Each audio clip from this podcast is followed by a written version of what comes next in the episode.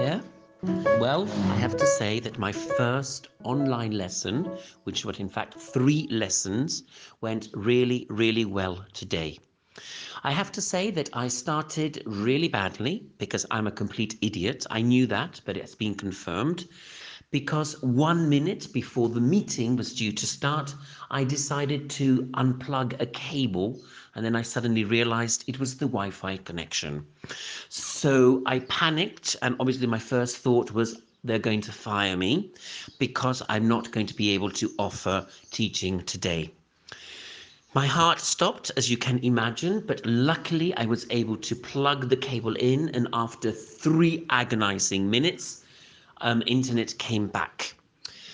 In my first online lesson, I had to teach five-year-olds. It was something I was dreading because I thought, how do I do this? But I'm going to reiterate what we've been saying in these last couple of audios. A good teacher is a good teaching, a good teacher, and good teaching is always a, is good teaching, regardless of the teaching tool. So I did exactly the same as I would do in a normal face-to-face class. In the first class with my five-year-olds, I only had one student. So that made life much easier because I didn't have to worry about muting, unmuting all different participants. I didn't have to worry about all sorts of issues. The father was present in the room, which I knew was going to happen, as I told my colleagues. The children will not be um, unsupervised. There will be someone with them. And it was quite funny because I used the father in parts of the lesson to maintain role plays with the only student I had. This has been an incredible experience, and I think a very good P R experience, because I demonstrated that I, I think I'm a good teacher. I spoke no Spanish whatsoever, only English for fifty-five minutes with a five-year-old, and the student was able to do everything I asked her to do. Obviously, today I started with my routines and everything that she was familiar with to ease her into the system. But she coped very well. In fact, I think she was much better at it than I was. My second group, they were seven-year-old students, and it was a bit more chaotic because they were all really, really excited. I have to say that I was excited to see them, and um, I felt again quite emotional to see their faces after seven days.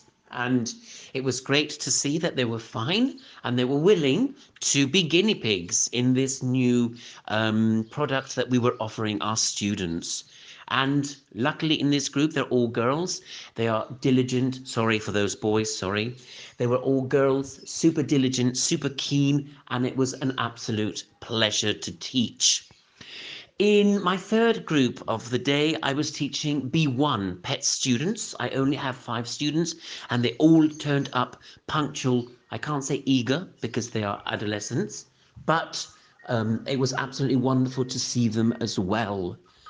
Um, we um, managed to do lots of things, and I used the breakout rooms on four different occasions to get them to carry out the different B one activities.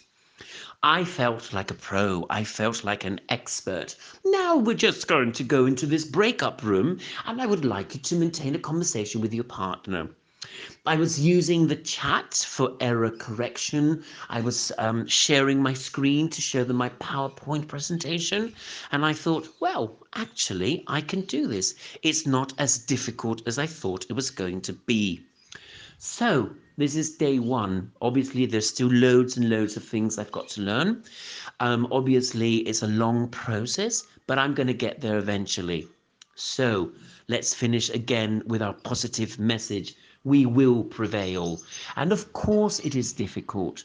Learning how to ride a bicycle was difficult. Those first driving lessons were also a nightmare, but we did manage to do it. So remember, just keep at it, keep experimenting, keep working, keep watching webinars, keep attending online courses, use your unsuspecting relatives and friends as guinea pigs. And in the end, I promise you will get there. I do want to say, I don't want you to think that I am super wonderful and I've become an expert in two days. But obviously, being thrown in at the deep end and having to do it because your job depends on it, is something that really spurs you on. So We're still, yes, here, we're still down in lockdown, lockout, lockdown, sorry. And yes, it's still quite depressing to look out your window and see the sun shining, the birds singing, but things are looking much better now. I'm still a good teacher and I've demonstrated it today. So if I can do it, so can you.